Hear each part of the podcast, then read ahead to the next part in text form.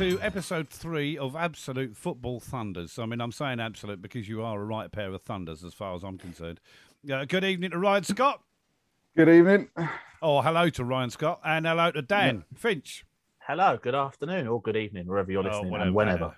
Uh, Good and- afternoon, good evening, and good night. Yeah. And me and uh, and me, Peter Finch. So this has been recorded just before uh, the EFL season kicks off. The 72 kick off their games at the weekend.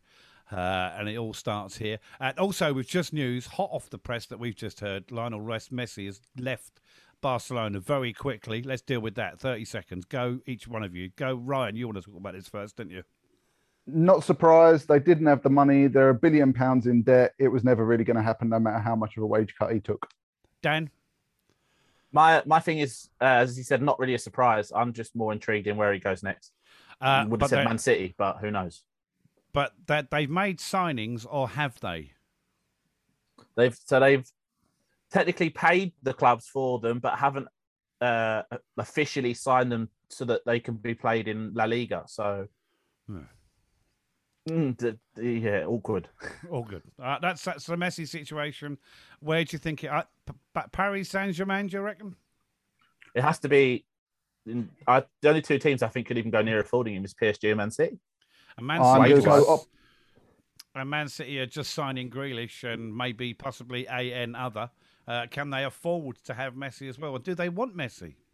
Ryan. I don't think they want Messi. I don't think they can afford Messi. I think you'll find Messi will go to America because they'll get enough sponsorship money to pay his wages and he'll be one of the big players in a very small pond. He is 34, don't forget. He is coming to the end of his career. Okay, fair enough. Right, let's start dealing with uh, tonight. We're going to look at these: uh, the League Two, League One, and the Championship and the Premier League.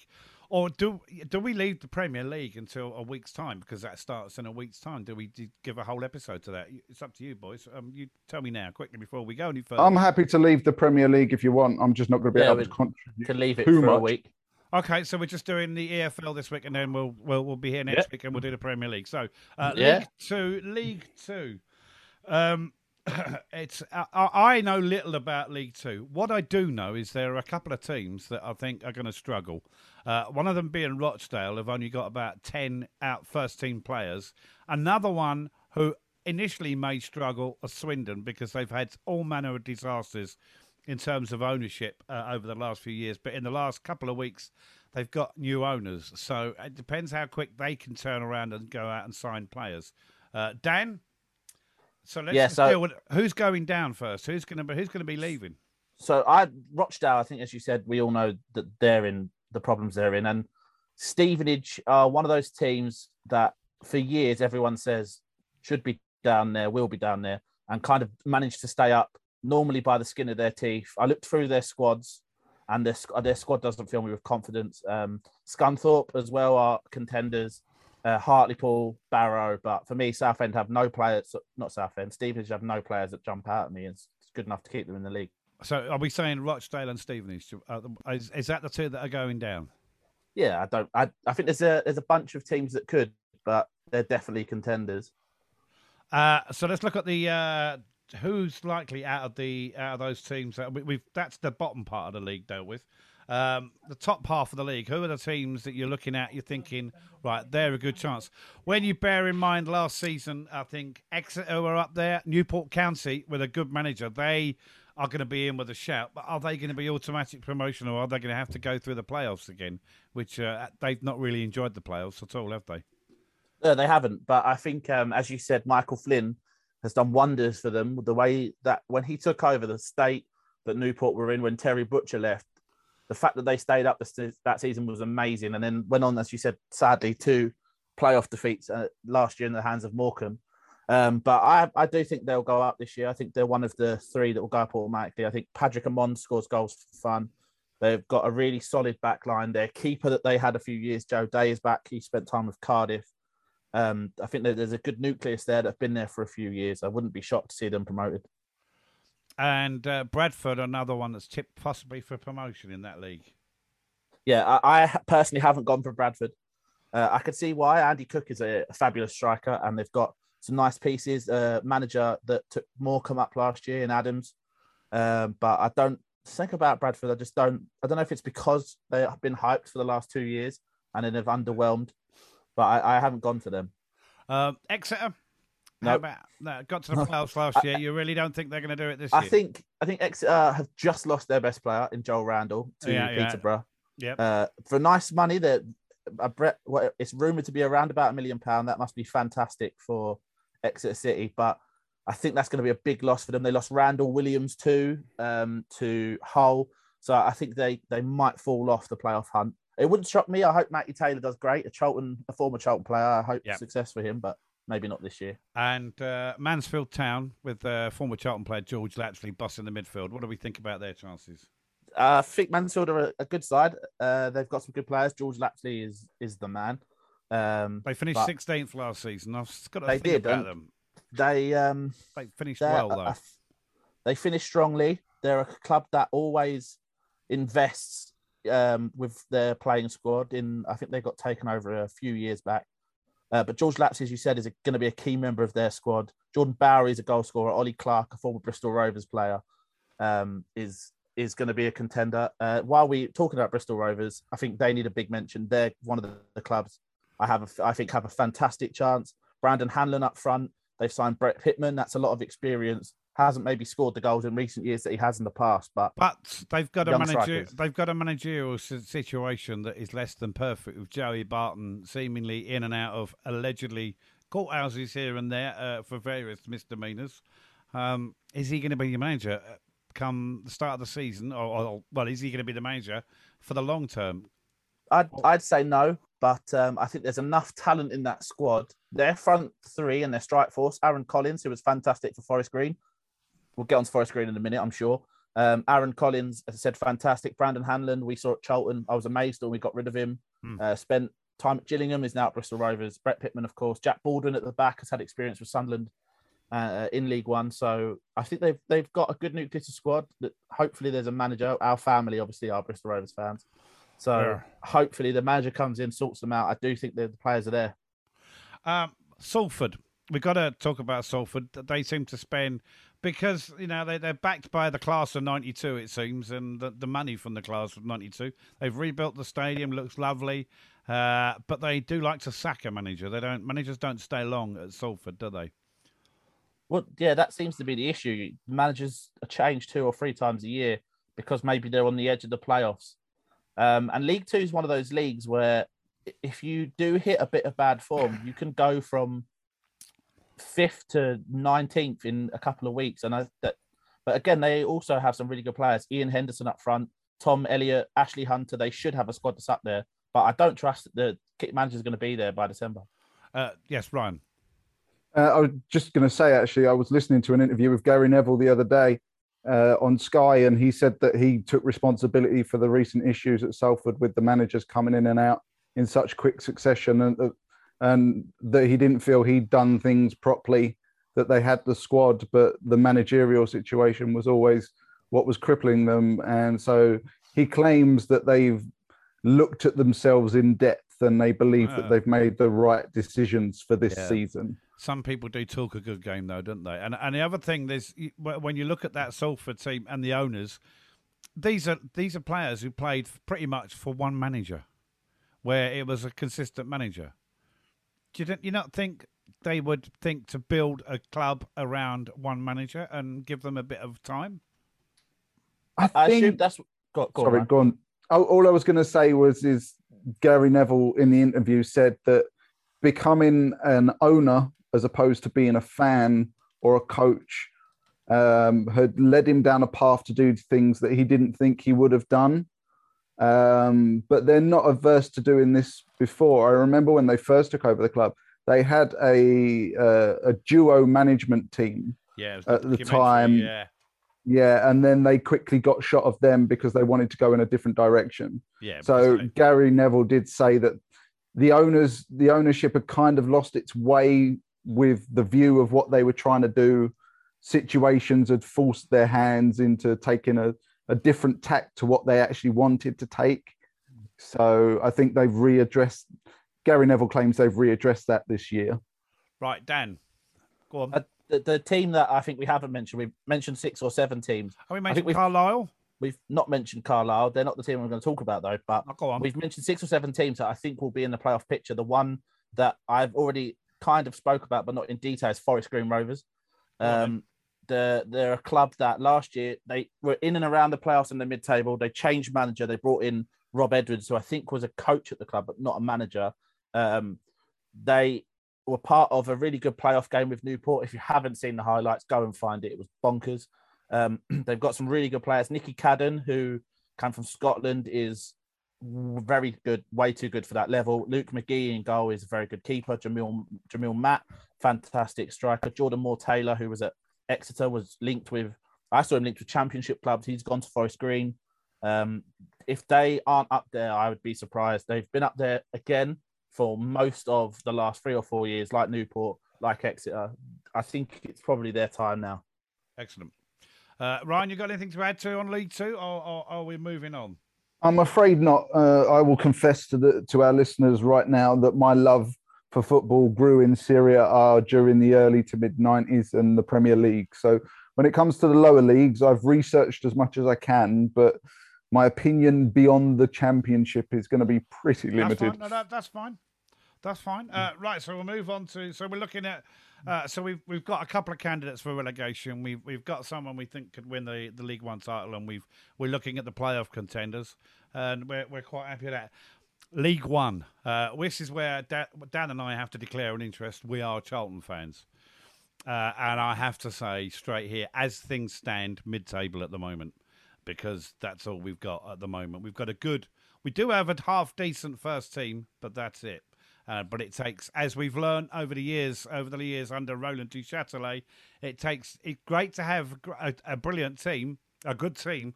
You need a squad. Charlton at the moment, and there's still time, don't have a squad. So let's not dwell on Charlton yet, because I don't think they're in the mix as things stand. Dan, Yeah, no, I completely agree. I think if you look at our starting eleven, uh, it's a playoff to a top two fighting kind of starting eleven. But we just the, the bench is, I think, Jay- apart from Ben Watson, who's about 104, the bench's average age is barely just out of their GCSEs. So I can't imagine Charlton being anywhere near the top. and and the Ben Watson thing, he got offered a new deal this year, and Darren Pratley was released, and I think the club got that one wrong. I have to say, Ryan, what do you want to say about Charlton before we move on any further? I was I was going to say I've actually got you guys for a sneaky playoff place because Oh. over the years talking with Dan, he always messages me and is like, "We started strong, we're doing well, we'll make the playoffs. This is our year." And then about halfway through the season, he's like, "No, it's all falling apart." I think the key thing for Charlton that's different this year is you've got a more experienced manager than you've had previously. Lee Bowyer obviously did a very good job under difficult circumstances with the previous owner and whatnot, and the squad coming and going. But I'm just thinking maybe with a little bit more experienced manager, a preseason behind him, you might sneak a playoff. You always seem to finish just under. Yeah, I'm very. I'm very upset about comments against Lee Bowyer. Yeah. This this man uh, is in charge of my most one of the most happiest moments of my life yeah, I when mean, we so- won the League One playoff final Yeah. at Wembley against Sunderland, and he had no right. We had no right to be there, and he had no right to lead that No. club No. and those players there. I don't And know how we did it. and it's a part. Ninety eight was it, that was coming all season. That that one in the uh, the one against uh, the second time against Sunderland was so much better because it was so much more against the odds. Uh, I mean, the other one was against the odds because we where we come from in terms of being coming back to the valley, but. That, that one under uh, the end of the the uh, the Belgian nutcases regime uh, was so unlikely, and uh, I was so excited by it. I got blind drunk the night before the game, didn't I, Dan? Yes, you did. Vodka, vodka. Yeah, Ryan. Yes. All, all I'm going to say to Dan is, is I'm not besmirching Lee Bowyer in any way. I'm just calling it as it was. He was a rookie coach who came into into a difficult situation. He did very well, but obviously he's gone now, and with an experienced manager at the level that Charlton are currently at in Nigel Adkins, you never know. You might get lucky. It's a, it's a funny old league. There's, one. there's there's a transfer window that's still open, and while there's a transfer window open, then deals can be done. But I'm not sure what deals. But let's wait and see. Uh, so we can't say now Uh, at- but the squad, as it stands at the moment, for me, is not playoff material. So let's look at the uh, the relegation pla- places. I'll throw one name at you, Dan. Fleetwood Town. Oh, yeah. Fleetwood. yeah. I consider Fleetwood. Uh, they haven't made my my four. Um, I've also got one that I think people will pull a face at, but Fleetwood, that's that has shocked me. Why? Um, finished fifteenth last year, and I just don't think, and, and their finances are very bad. I mean, they've been really hit badly by the financing, uh, so I think they could struggle. So there I- are other one- ones like Plymouth and Cambridge that could, but I think I think I think Fleetwood are going to have a tough, tough time, and I've got a hope to see down there as well. Uh, there- there'll be no surprise in this with Dan, and and it's it's a it's a Kentish club, and uh, and I think that's a spelling mistake. Um, and I, and- and I suspect I, I'd I'd love to see Steve, Steve Evans get uh, Steve Evans get relegated. It's nothing to do with Gillingham. I just cannot stand Steve Evans because it's got everything to do with I've I've been in close proximity to that lump of lard, and I've got to tell you, he's possibly the most pathetic character in football I've ever come across. Just leave that one there. Carry on, Dan. He, uh, I think he's got a reputation. I remember going to Peterborough away when he was manager Peterborough and hearing some of the language he was using to the officials. Like, Yeah. I know it's football, but he was worse than the fans. The words he was using, I thought, if a microphone picks him up, he's in trouble here. He uh, that he he set up, sets up his backroom staff, and it's not just him. They are, it's a coordinated attack on the fourth official and the nearest official to the nearest linesman. Uh, to the referee's nearest assistant uh, that's near to them on the touchline. It is a coordinated. The only other time I've really seen it that well coordinated will surprise you. Mark Bowen and Mark Hughes Mm. at Blackburn. Dan, you were there, remember? In the, Mm. the, uh, ca- Quarterfinals of the Carling Cup. quarterfinal the Carling Cup. And those two did not stop on the fourth official. And uh, we didn't stop giving them chip, really. Anyway, a surprise team. Well, we're talking about surprise teams. For me, there's two teams that I'd say are obvious.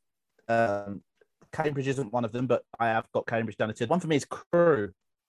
Um, Yeah, no, Crewe, that's a fair obviously, point. They they rely very heavily on their youth system, and they have some very good players. The two very good players right now are Tom Lowery and Charlie Kirk, and they're Both being heavily- picked off. both heavily linked with moves. Tom Lowery has asked to leave to the point where he's been training with the kids because he has said, "I don't want to be here anymore." And Charlie Kirk has been linked with with, with Charlton for a good period of time, and with other clubs. They will both, I'm assuming, be on the move.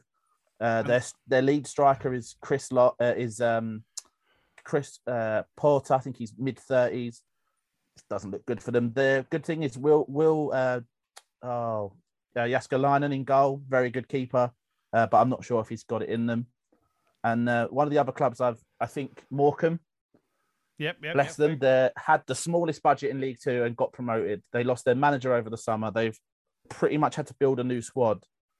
It's going to be difficult, Wimbledon could find it tough as well, couldn't they? They've lost. all, but Wimbledon, could. Wimbledon could find it tough this year. They've come up uh, and they've lost.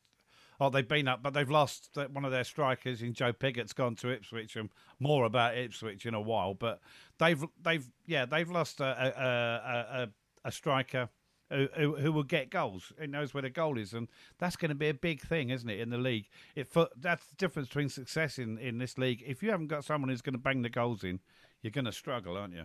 And I've Well, yeah.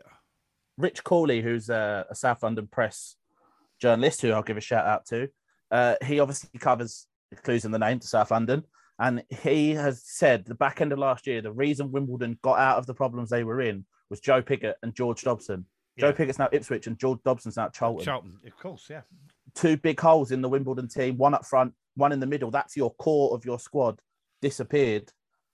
Your biggest goal scorer, who scored 20 goals for a club that finished bottom seven. That's the- if you can get 20 goals finishing back there, and you take those goals away from Wimbledon, they are in trouble. Well, I mean, look at Charlton uh, in the Championship. We had Lyle Taylor banging in the goals.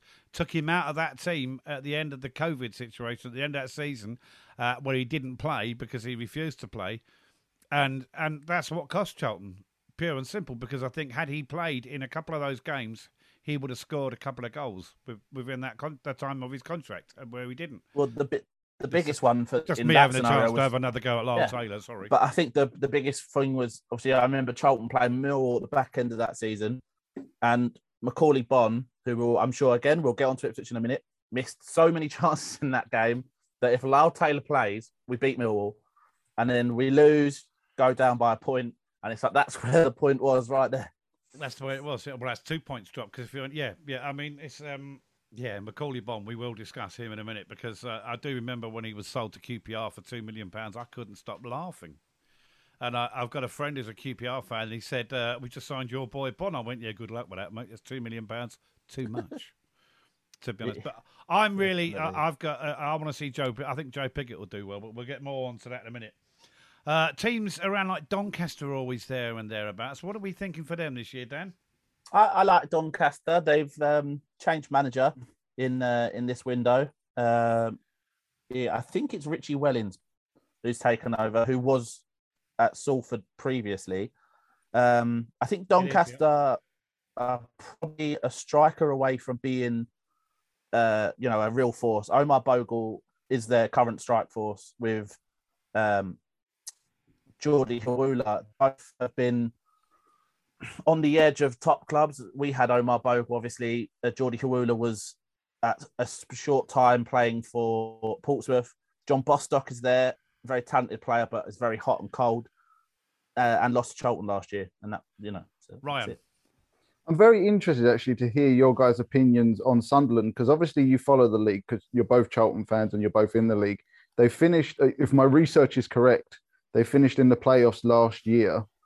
Um, and it's obviously a very different Sunderland now to the Sunderland that everybody remembers that was in the Premier League and dropping like a stone. So take right. it away, fellas. Uh, well, I'll, I'll, give heads up on Sunderland. They've signed that North Korean striker, haven't they, Dan? They've signed a load of North, North yeah. Fu King, no one. They yeah, haven't. They've no they've one. made our window look good. Um, yeah. I mean, the one player that I they've signed two players to my knowledge. Uh, one is Alex Pritchard. If you can keep Alex Pritchard fat, uh, fit, fantastic signing. Uh, they obviously lost Charlie Wyke, who again we'll get on to Wigan, I'm sure, in a bit. Sunderland, there's gaps in that team for me that makes them think that they're not going to be in and around. Their strike force at the minute is Aiden O'Brien and Ross Stewart, and Aiden O'Brien is nothing special. Have they still got Aiden McGeady? Because they have, they have still got Aiden McGeady. There are. T- there are two Aiden McGeadys out in the Football League. There's the one that plays for Sunderland and has played everywhere else, and there was the one that played at Charlton. Two different players. I felt sorry for him at Charlton because he played in central midfield, and I'll never understand why. But um, you know, Sun, as going back to Sunderland, I just don't yeah. think they have enough. With Will Grigg has not had a good season with them for two and a half years. He did well for MK Dons last year on loan. Uh, and their only other strikers, as I said, is Ross Stewart, who had I know minimal about from Scotland, and Aiden O'Brien, who was at Millwall, who is more of a winger than a striker, and so they, looked they to struggle, struggle, against us when we played last year. Um, yeah, I think I still think they've got a good enough defence to be in and around it. But if they were to finish outside of the playoffs, it wouldn't shock me. A club I admire uh, is uh, Accrington Stanley. Is Accrington Stanley, and because their manager's been there for 17 years, for crying out loud. Uh, and and they've just sort of progressed every year, and they're steady. And the chairman's uh, Andy Holt uh, on Twitter. I've had to stop following him on Twitter because he just rambles, but he's very interactive, and he's he seems he's got his heart in the right place, and he's very popular. Dan. If you see them play, uh, they obviously beat us twice last year. Once on television. Uh, no, they, we drew with them up there. We'd lost at home. They, for a team like Accrington Stanley, they play some very nice football. Their manager um, I can't remember his name. It's Coleman, isn't it? John Coleman, John Coleman I believe. Yeah. Uh, John Coleman, 17 they years. play some very nice football. They got good strikers. Colby Bishop made us look awful last season. Um, to be fair, a lot of teams did.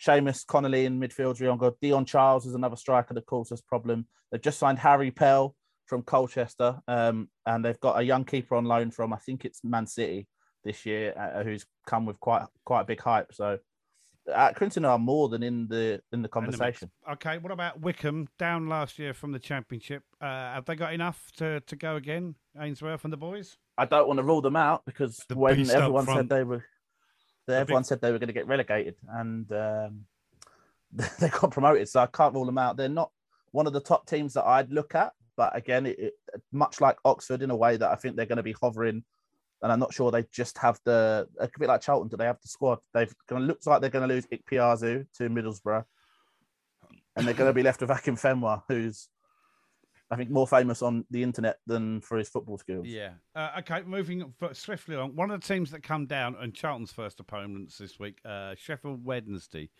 Um, uh, not very popular in these parts, I've got to say. Um, I've had some personal issues at Sheffield Wednesday.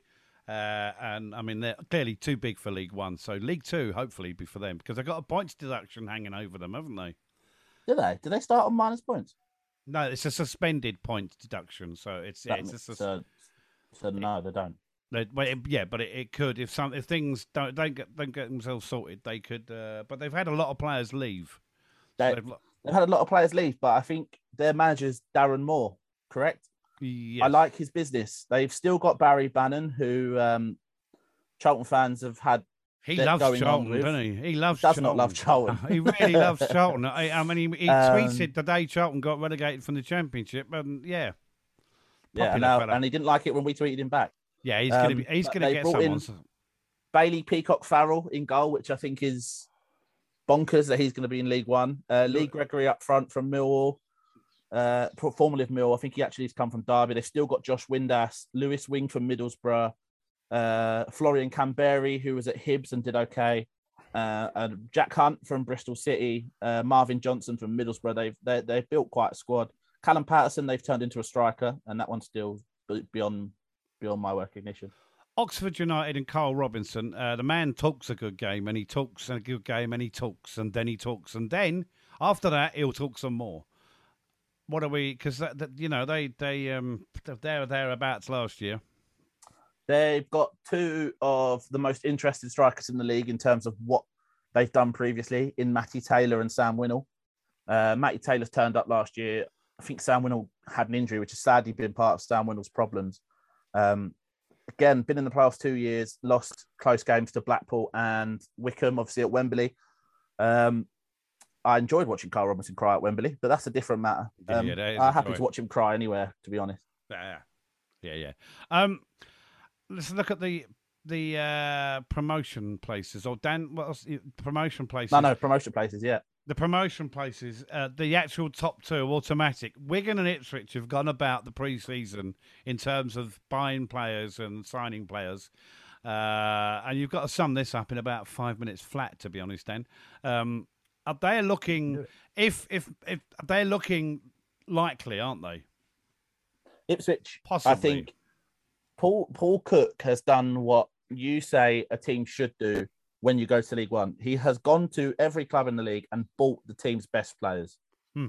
Uh, Wes Burns from Fleetwood, Joe Pigott, as we mentioned from AFC Wimbledon, Which Chris Scott Powell Fraser did. from Milton Keynes. Yeah, exactly. Uh, uh, Milton Keynes for for Scott Fraser.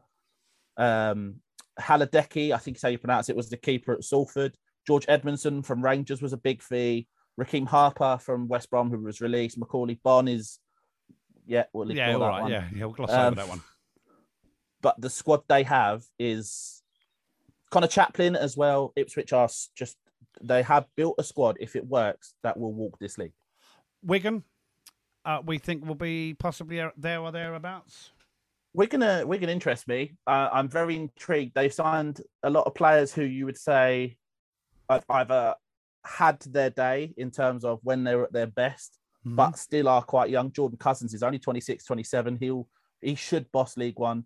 Jack Whatmough at the back is a fantastic centre back. Had a bad year with Portsmouth last year. I always sign back. him in League One, and I always sign him on Football Manager on the champion. Anyway, on the championship side, I will always go for Jack Whatmough, and I don't understand how he hasn't been picked up before now. I think it's just because he, he struggled a bit for Portsmouth last year, hence why he was released. Ah. Uh, but also the big one for them is, I know we talked about Aiden McGeady and that was a big thing, but Charlie Wyke scored 30 goals in League One last year, and he's now at Wigan. You score 30 goals and you're available for free. He was supposed to be going to Celtic, and then all of a sudden he popped up at Wigan.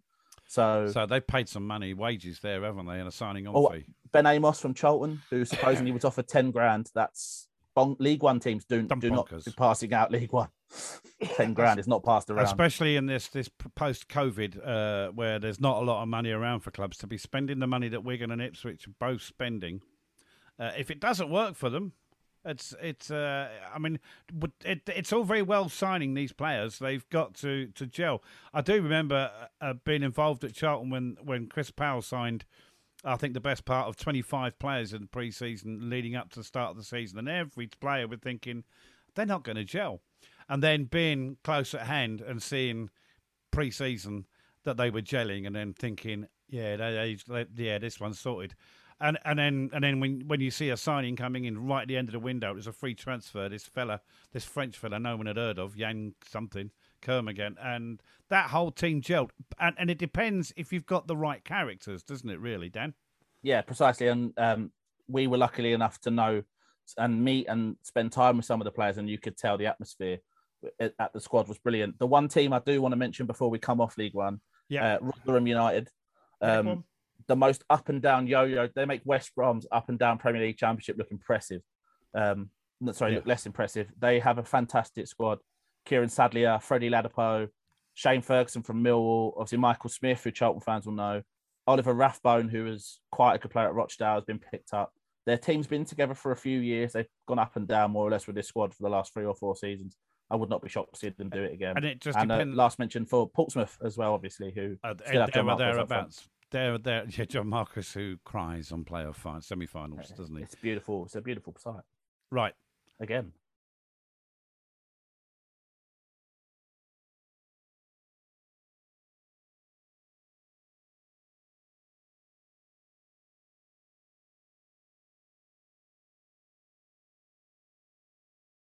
On to the championship then, and glaring us straight in the face is uh, Wayne Rooney and his uh, Derby team uh, uh, get in an, an, absolutely pitiful situation. And I think it's going to take, I, I would say it's going to take uh, uh, close to a miracle for them to not get relegated. Really, uh, is is that be? Is there any discussion about Derby? No, I don't. I don't think so. Sadly, as Charlton fans and going into that championship season, um, we kind of know how they feel. We were in a similar place. Um, um, and the manager they're took arguably out... in a worse place, aren't they? If you consider that they've yeah. got seven, eight players that they were in a very similar place to us, um, and they're um, embargoed. Yeah, just and, like we were. Yeah. So and they, yeah, but they've got less players. They've but got. our manager hasn't taken out Jason Knight in pre-season. No, that, that was helpful. but then Lee Bowyer probably would. Uh, yeah, uh, Ryan. Every time I look at Derby County, I wonder what on earth the owners are doing.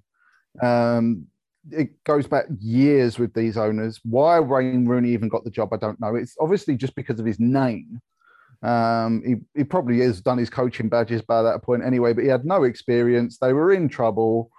Uh, he was their star player, their captain, and then they're like, "Well, we'll just give you the manager's job as well." We we've had it so many times. They they they went left and right. The whole Jaap Stam fiasco.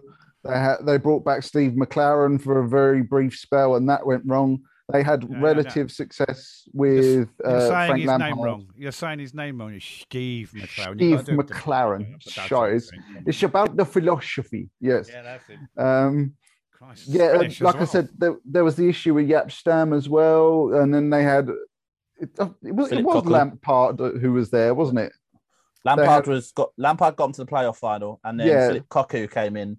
Exactly. And... It's just the thing that baffles me with them is it's one to the other. They had relative success with Frank and then Philippe down the toilet. And then I think they did all right under Jaap Stam. And then the following manager came in and it was back down the toilet.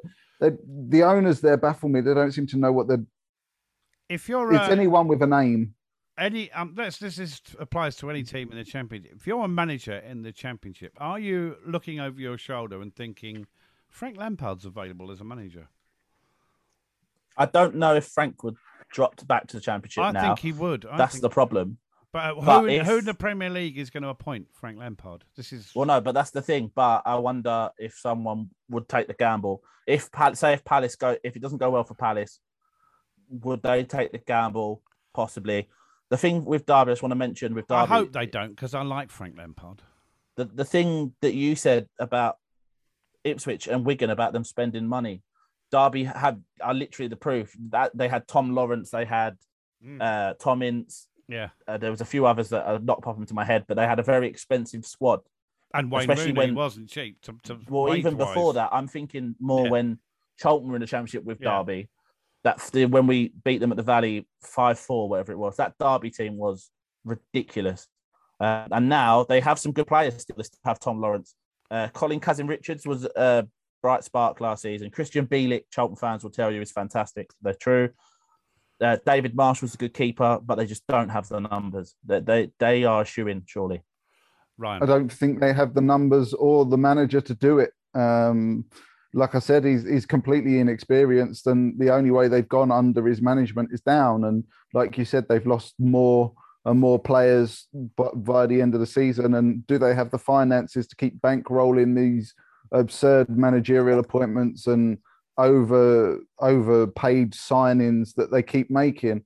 And just quickly, just to go back to Frank Lampard just for a second, I think he's got to go back down to, to, to the Championship to go back up to the Premier League because he did well under certain circumstances at Chelsea in his first year. But then after that, it was all downhill. So I think he's got to go down a league to come back up. Okay, let's look at uh, teams like uh, Peterborough. Peterborough. Uh, now they're uh, one of those clubs. They they find really good players for, for not a lot, and then they sell them. And I'll give you Ivan Toney, uh, who's going to be playing Dwight his trade. Uh, Dwight, who's going to be playing his trade in the Premier League this season, and Dwight Gayle. Uh, and they, they just find good players, get the best out of them, and and then flog them on for good money. Or and uh, so and and so the, the chairman, I mean, the chairman seems like he's he's not daft and the manager seems to know what he's. But they're one of these clubs that are sometimes too good for League One, but struggle to stay in the the, the Championship. I think the problem with Peterborough in, in former years is, as you said, when they go up, they when they came up to the championship before, they lost Dwight Gayle.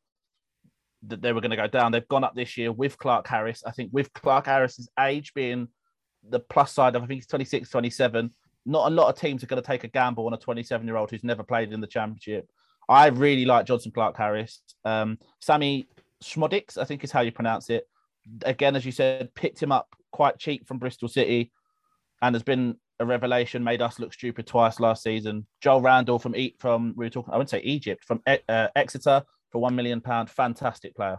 Ryan, I think they've got a very sensible business model. It's very similar to the way Brentford do things. Um, they they find they find the players, they make a profit on them. They find another one, they make a profit on that one. It's a good it's a good business model, but it doesn't equal sustainab- sustainability when you get higher up. So it will get you up. It won't keep you up because the minute you come up, you then sell your best player and your main source of goals, which is quite often the case. So then you don't stay up and you drop back down. That's a conversation I think we may have again when we talk about the Premier League with Brentford finally going up this year. I think with Peterborough, though, as I said, I think it's different. When they had Dwight Gayle and Ivan Toney, they're 23, 24 years old. Clarke-Harris is on his way to 30. And think that will stop. I never played it at that level. I think it will stop a lot of the team's interest in him. He spent years with Bristol Rovers, for instance, but still Like scoring. Lyle, a Lyle of Taylor was late twenties when he got promoted Hmm. with Charlton to the Championship. yeah. And the only interest in him was when he'd proven he could do it with us. yeah. Uh, January came and Nottingham Forest all of a sudden, it was Brentford, wasn't it? It was Brentford, wasn't it? Brentford in January that almost signed him. Yeah. um, but obviously didn't. And I think it could be similar with Clarke-Harris. I think Peterborough are a good side. They play good football. They will be fine. Uh, Bristol City, I want to look at because uh, before we went on air, Ryan mentioned this. Uh, they've got Nigel Pearson as the boss, and they've made a couple of signings. Uh, he signed a couple of familiar players, Matty James and Andy King. Um, now, they finished last year 19th, didn't they? Ryan's got a sneaking suspicion for them. I do. I've just looked at their squad all the way through. I'm a big fan of Matty James, by the way, because obviously he's a Man United youth. Um, and prior to having a couple of really bad injuries at Leicester, um, he, he looked like he'd finally hit hit a nice level at Leicester. But I mean, if if you look at the Bristol City squad from back to front, just from their goalkeeper Bentley, who's who's always had fantastic potential but hasn't quite lived up to the hype. Their centre backs in Kalas, who's been around a long time, lots of experience. International defender, good I hope talent. you know. Exactly. International defender. Um, they've got Nakhi Wells up front as well, who's going to get you goals at championship level, um, providing the team's playing well. I was talking to Dan about this previously as well, and he said that like they just Bristol City are normally there or thereabouts. You always look at them in the table; they're normally either in the playoffs or just below the playoffs. And I was talking to Dan, and Dan just said last year just seemed to be a bit of a mare for him. But with, like Pete just said, with, with a um, field axis, I just think I just look at that squad and it looks like it should be going up. It's about time, I think. My concern for Bristol City is the squad has been the same now for quite a few years. If you look back and remember, Ryan, you'll remember this. I'm sorry to use it, but do you remember when Bristol City beat Man United in the FA Cup? Yes. It's most of those. I don't bring that up because that's just That's a big cruel. time when Bristol City That's were on the. TV. That, just cruel Hmm. you are. That Bristol City team is still there. The majority of the players are still there. There's one or two that have changed. Marley Watkins has left, but the majority of the team is still there. I don't know if they've refreshed enough, especially after a difficult season last year. Okay. Um. Uh, so who's going to make the playoffs and who's going to going to go up from the championships? That's the next thing, really, that we must be looking at. Well, I've just put mine in. Bristol City, I think, are going to sneak the Re- playoffs this year. I just you- think really? it's their year. Yeah, I just think it's their year. That, like I said, there, there's there's always that one team that are always there or thereabouts, and then one year they finally nail it. Last year it was Brentford, so this year I reckon Bristol City are in with a shout. Okay. Dan? um, So I, I have two playoff outsiders that um, I want to chuck in. One's going to upset Charlton Don't rule out Millwall. Oh no! Don't rule out Millwall. Really? Simply because last season Have a word. they finished eighth, and the year before that they finished eighth. So they've both years been in and around the conversation. All they've lacked is a goal scorer. Yeah. Now, Millwall fans will hope. I think it's pretty unlikely, but they will hope that Benik Afobe can stay fit. If Benik Afobe can stay fit, he will score them goals. He will score at this level if he's fit. The problem is keeping him fit. If they manage it, there's your goals to get them into the playoffs. I wouldn't necessarily say they'd go up, but they'll definitely be in the conversation. The one for me is uh, led by Neil Warnock, Middlesbrough. Oh. They have to rebuild a bit because they lost Britt Assombalonga. They've still got Chuba Akpom. They've brought in uh, Uche Ikpeazu. Uh, I like their defense. Dijksteel, Nathan Wood, Dael Fry, Marc Bola, fantastic. Duncan Watmore was brilliant for them last year. Jonny Howson probably is uh, one of the best fielders in the league. Sam Morsy's brilliant as well. They have the potential to be And they have the manager that knows how to do it, and they have the. That's a manager, I big suppose. shout, though. The other thing is against them is Neil Warnock as a bumbag when he's photographed that he signs for fans. Uh, that, that's a he's big a hero. No. That's a big No, it's no great. for me. That's a big. That's no. a brilliant. big shout, Dan. That is a big shout. It's I'm not, saying about, they're gonna. I, I I'm not saying they're gonna win the league. I mean playoffs, yeah, yeah, playoffs. definitely, because you're up against some teams that uh, have come down from the Premier League who still have cash. Because Hmm. they still have the, the parachute money, which makes it a bit of an unfair. And when we're talking at Fulham, West Brom, and uh, Sheffield United. But what's the one thing that all three of them have? Go on, Brand brand new managers. brand new managers, yeah. So you think Brand new managers. against them? You don't know. I I- think Sheffield. United- My favourite one is Slavisa Jokanovic at Sheffield United. I think they'll go back up I Yeah. think because I- they've kept the same squad. I think But- uh, Marco Silva is overrated, so I think Fulham will will barely make the playoffs. Genuinely, I believe don't have that. Fulham in my top three. Um, West Brom. I think. Uh, I can't pronounce his name. I want to say Valerian Ishmael, but I could have Valerian completely Ishmael. butchered Yeah. No, you got That's it right. right. Um, he turned Barnsley into a footballing side, which I didn't think would ever happen. I've watched Barnsley for years. They bore me to death. They're rubbish. Uh, last year they turned into a good side. And they signed And, Alex uh, Mowatt gonna- from Barnsley to hopefully- come along. Goes to West Brom. Karlan Grant should score goals in a West Brom team. Callum Robinson should score goals in that West Brom team. Um, but new managers, so you don't know what's going to happen. Ryan, I was just going to say that actually, going on Dan's logic of the new, the teams that have come down, talking about West Brom, you can make a case for them, but they again they've got a brand new manager. Um, my ones to go up are Sheffield United because just looking at their squad, and the Uh, manager's I- done it twice. uh, yeah, and I think the manager is talented. He does he, he does make some odd decisions, like that time he went to Everton. Um, but um, uh, if you just look at the forward line that they've got, there, there's championship goals written all over it. And the other one I did have for going up, although Pete's just sort of poo-pooed all over that one, was actually Fulham. Because again, if you just look at the squad that they've got, if they can get the manager feeding it right, then I, I don't see why they don't go straight back up, especially I- if they can get Mitrovic firing again. I My think problem with with Fulham is they haven't regenerated their squad no. and there's big gaps where I think it's important in the championship. For me, the the most important thing in the championship is having a squad at the top of the championship is to have that squad to rotate. And I'm not sure Fulham have it compared to the others. If Mitrovic gets injured, which he likes to do, bless him. Bless him, he does like they off, don't have Ademola Lookman this season who covered up front. They don't have Josh Maja who played up front last year. Marco Silva, I don't obviously there's time in the window, um, but I'd fancy a team like Cardiff to be more up there than Fulham, to be fair. Um, Bournemouth. Let's look at Bournemouth. Scott Parker. They're not the Bournemouth they were, are they? They've they've lost a few players. They're they're they're not. They are. Are they? They, they haven't. They they didn't do that well last year. They did okay last year, but they didn't achieve what they wanted. And I don't think they've improved in the summer. They've changed the manager, and they've admitted they've got something wrong. Again, it's another managerial change. Uh, I, I, they've got a transfer window maybe to sort it out, possibly. Dan, what do you think? I think they're another team where if they can get a striker in who I'm completely confident will score them goals, there'll be no problem. Uh, they're back four with Lewis Cook and Lloyd Kelly, Chris Mepham, fine. David Brooks is a fantastic winger. Your strike force is Dominic Solanke. That's a problem. Yeah, that is a Um, big issue. Yeah. He's he's overrated. Uh, Yeah. Danjuma played really well last year off the wing. If he can recreate the form, I don't see why they're not going to be up there. Philip Billing, uh, who some people might know from Huddersfield, plays actually behind the striker very well for Bournemouth. Um, but yeah, you need a better striker than Dominic Solanke, don't you? Ryan. I can agree on the Dominic Solanke thing. Billing is also being linked with moves elsewhere. I thought he was Um, Kent so- cricket captain. So whether they he is, yeah.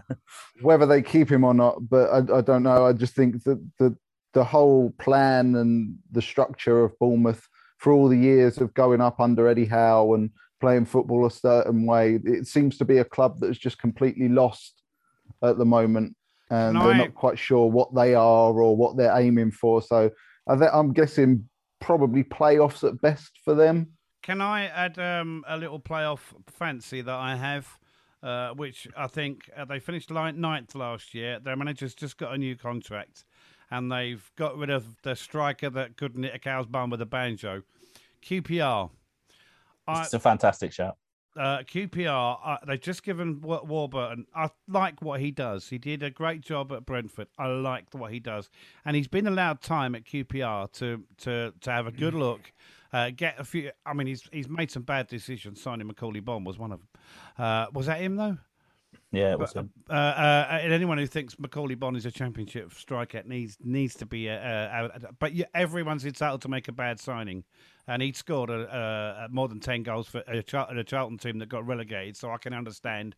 But I just think he's he's good, and he, he improves players. And I think QPR, if they can get a couple of bodies in, they'll be in and out thereabouts on the playoffs. I'm not saying they'll get promoted, but Dan, Their business in the summer, I think, has been very shrewd. Charlie Austin on a free transfer, brilliant buy. came in on loan last year and carried on where when he left. Stefan Johansen for half a million from Fulham. Yeah, Again, was there last season on loan, now for free. Moses Odubajo is, um, if you again, if you can keep him fit, a very good right back. Andre Dozzell is a highly rated midfielder Dazelle. from Yeah, Rich. I was going to say That that. is, is it Dazelle? I don't know. Yeah, pronounce his, his. Yeah. his, his dad was Jason Dazelle, Ipswich player. So Um, yeah, Also, I love that one. A- Albert Adomah is we know Albert Yeah. Adomah's um, abilities. I just want to say here, I feel I'm so. I think Sam Field is a hugely talented player. Sadly, out for the season. Um, we had him at Charlton, couldn't keep him fit. When he was fit, one of the best defensive midfielders um, I've I've seen, but just could not stay fit. Bless him. Uh, Lyndon Dykes will score goals. QPR are a brilliant shout. If anyone in the championship is looking for a defensive midfielder, go and make Derby an offer for Christopher Bielik, and you'll get a good one there as well. That's Yeah. yeah. I'll give you right here and now. Uh, Ryan- ten million for him. Ryan, I was going to say, yeah, I think QPR is actually a really good shout. Uh, I think Dan's just listed a lot of the players, and I can echo the thing on Sam Field. I remember him being a kid at, Wa- I think it was West Brom, and he had so much potential, and he never quite got there. QPR for me, I think they actually embody the championship because if you've got a good squad and a good manager, you don't have to have the best squad or the best manager, but because of the way the championship is, it's so hectic where a couple of results you're in the bottom, a couple of results you're in the playoffs. I think QPR for me sort of embodies what the championship is. You've got a good squad, a good manager, you're in with a good shout of it's going somewhere. You do need a good squad in the championship. Uh, a- Mm. A first eleven is not enough. It's and they've near also enough. got, they've also got a very good youth academy that does produce good quality championship players. The thing, the thing with the championship is there's not. You don't care who you're playing. If you're going to play Blackport the weekend or you're playing West Brom, you genuinely cannot guess what is going to happen. The, the championship is so much fun, but so much not fun if you're a team in the championship because it gives you heart attacks. Um, as Charlton, when we were there drawing with West Brom, we beat Fulham, and then we couldn't get past Luton or Hull. Um, that you that it's such a random league, and I think for me, it's the probably the most fun to watch. It's the most open league, isn't it? Because on Mm. any given any given day, the bottom team can absolutely batter the top team. I've seen it. I've seen Mm. it. I've seen time and time again. As a Charlton fan, I remember Cardiff flying high in the uh, in the championship. Uh, Two 0 up. Cardiff were after twenty minutes, and five four we beat them, and it was like. What has gone on here? It, uh, uh, even the just everyone connected with that was stunned, but that's the sort of thing it throws up games like that. Ryan, So my question for you guys is, and I've got an answer for this as well. Of the three teams that came down, which one are you? Which one do you think is going to be the one to struggle to get back up? Because my money's on West Brom because I look at that squad Fulham. and I just don't see anything. And Fulham. Fulham. No, I think Fulham. Fulham. Fulham. I don't think West Brom are that But just good. because I think Sheffield United will go up regardless. I think West Brom have a, the, my thing with West Brom is I really like their defense, which is a, and I think if you have a good defense in the championship, that wins you more than having a great strike force or and they've got Carl a and great Grant who attacking will options. get 15, 20 goals this season. Exactly. Champions. with Fulham. My concern is your only striker is Mitrovic. He will get injured. Who He are will. you going to replace him with? Oh, you, or They've still there's got Helder though, haven't they? Who? Helder Costa. They've still got him, who's a very talented player. he's not Wing? Uh, no, not Helder Costa. Um, Ca- Calaviero. Oh, it's sorry, yeah, wrong one. Sorry, not my gonna- mistake. Ivan he- he- Cavaliera. He's, he's he's not going to get the uh, the goals that Mitrovic when fit will. Yeah, no, and and we played, and I know it's only pre-season, but Charlton played Fulham the other day, and against the League One defense, they couldn't create chances, and they had their first team out. They had Wow. Mitrovic, um, K- uh, Kebano, uh, Tim Ream was at the back. They had Calaviero. I don't know how to pronounce his name. I've made a mess of it, but Don't worry, got don't worry. Harrison Reed as well. They've got um, Harry Wilson, who came on just signed from Liverpool. They've got bits and pieces. I'm just concerned that if one or two injuries for Fulham's striking options, and they will all of a sudden stop scoring. Is there any other dark horses around, like like Forest or Stoke or you know? I'm just saying, you never know. Forest, not Nottingham Forest, are a team that I don't even want to try and predict what's going to happen. Their team, they should be like they should have been last year, a side in and around the playoffs. However, having seen what they did last year, you don't know. Lewis Grabban, Lyle Taylor should be goals. Um, Chris Hughton, I trust to do a job. Yeah, but can I just Forest say, Lyle seems to be Taylor? ones that fall. Lyle Taylor keeps the bench warm more than on the pitch, though, doesn't he? Let's be honest. But he was season. still their leading goal scorer last Was he? season. Yeah, Don't like him. Right, Ryan. Noticed. I can only echo what Dan said. I look at Nottingham Forest the same way I look at Derby County. You just look at them, the, the the structure of the club. You look at the owners of the club, and you just look at them and shake your head and think, "What are you doing?" I mean, we all know the history of Nottingham Forest. It was a huge, huge club, a former Premier League club, and History then it's means just gone. nothing in the EFL. History counts. Oh no, for I know, but Mm. I know that, but if, Well- I'm just saying, if you just look at, we're talking about Nottingham Forest, and it's just become a shambles. One, one time European Cup winners, I think. Was it more than once? I can't Twice. remember, but Twice. Twice. I, I remember growing up, and they were always in the Premier League. You could count on them to be in the Premier League. And now you just look at them and say, okay, you've stayed in the Championship, but you've got no direction, no foundation. What are you doing? uh, I think as someone who's watched the championship, Forest have had, have always been close. Yeah. they've always been. They went through that period. There was three or four years when Leicester came up to the Premier League, where for it could have been Forest rather than Leicester. It really could have been. They had some fantastic players. They just missed out. They've been doing it for the last three or four years. Last year was when they cleared out the squad from They needed they kind of said no we need to change because as i said they had a five or six year run where they were building and had that direction last year was the year where they cleared and this year we'll see what happens this this year is going to be very important for for chris Hughton and Nottingham Forest Two seasons ago, uh, Charlton were locked in a battle with a team uh, in, to, to to stay in the championship, Barnsley, and and Barnsley are still there. Uh, yeah, and they seem to appoint foreign managers who are tactical managers, and they've got the new one now in, in Markus Schopp, who uh, Barnsley are saying is a technical tactical genius. Is it going to be enough? They finished fifth last year. Well last year they were not carried is the wrong word but they loaned Daryl Dike from Orlando City who was a huge presence and scored a lot of goals um, and also we don't know the impact of the the new West Brom manager Ishmael Yeah, because it seemed from outside, like as you said, we were battling with him two years ago. He came in, and all of a sudden, we were, you know, pushing.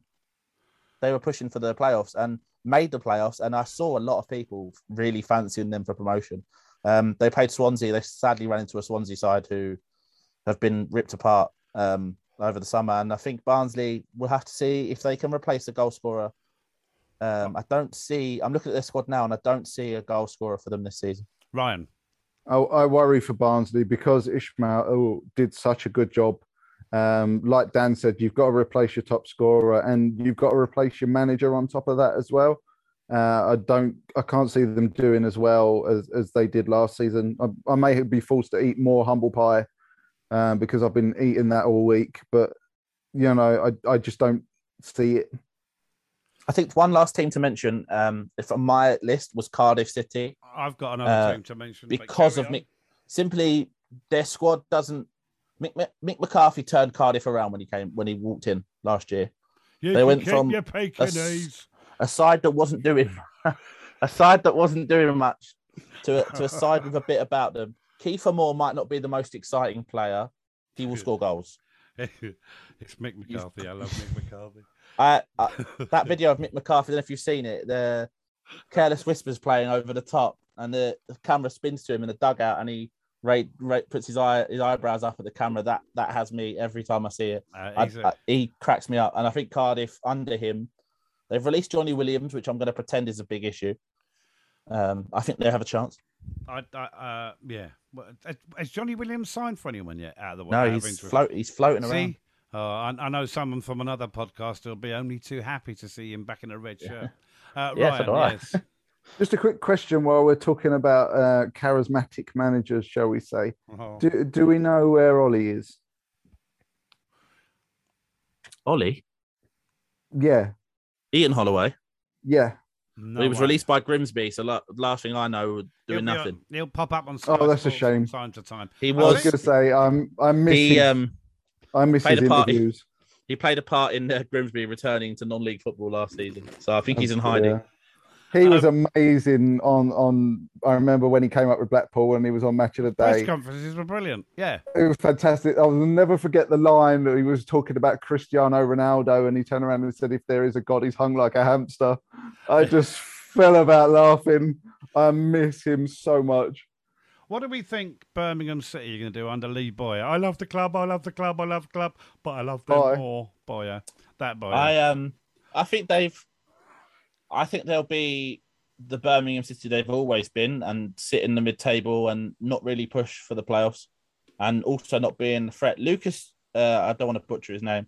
Djukovic, yeah, that one. Yeah, we know what you mean. Yeah, fantastic striker, uh, even at his age.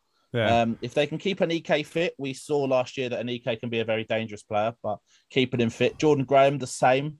They seem to have stopped. They went through that period of trying to buy abroad and it didn't really work for them. I know they've got Mikel San Jose at the back, but um, they've this year, Bowyer's gone very British based. Jordan Graham, Chuks Aneke. Not a bad thing um, to do. I've got to say.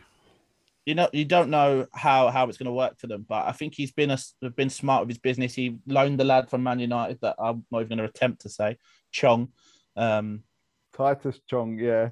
He's uh, he looks a good talent. So, but good at taking youngsters on loan and giving them good time.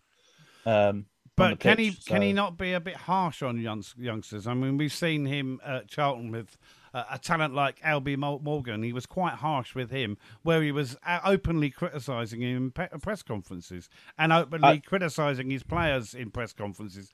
That does, think that's fine up to a point, but that doesn't end. It ends up going against you. I think. But um, I think that was um, a thing that escalated over a few years he's he's brand new at Birmingham, so Birmingham have very little, I'd assume, to go against him right so, now. So hopefully he's learned the lessons from his time at Charlton. Because don't well, get me yeah. wrong, what he did at Charlton was magnificent. That playoff, as we said earlier, but the the seasons after that, I felt uh, he was just a bit too harsh on the players. Last last season, yeah, I felt sorry for him because there was a lot going behind the scenes. But in terms of um, Chong to Albie Morgan, oh dear, uh, Albie is I think they're two different players. Chong's had a lot more experience, uh, has come from a club with a lot more pressure. So, Ryan, uh, on, on, the subject of Birmingham, I think they're going to be, like Dan said, a good, solid uh, mid-table side. Tough. They might push the tough playoffs. to beat, but yeah. yeah, they might push the playoffs if someone has a bad time and the way the league bounces up and down. Titus Chong is a very unique individual player. He's a winger. He's he looks enormous. He looks absolutely gigantic. His hair's enormous as well, which I think makes him look even taller. Uh, he's very deceptively quick. He hasn't had the best of times in the loan spells that he's been out on. Um, so it, it, it's it's going to be an interesting one to watch and I've, see how he does. If I was a manager, any young player with long hair would have it cut. I've got a thing about long-haired players in this day and age. I don't like it. I he... don't like it. No, I don't care who, how much talent no, you've no, got. No, get your hair cut. I don't want to see your hair. You stand out more. I don't want that. I want you just to play football. It's like having multicoloured boots. Don't be doing it. Get black boots. Be done with. Get your hair cut, son.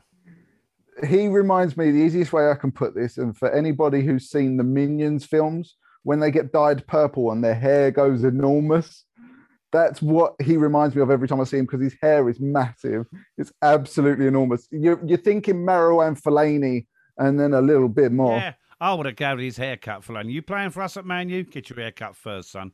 Dan. Tahith Chong, he's a winger, right? Yes, he is. He's yeah, very, he won't be for much longer.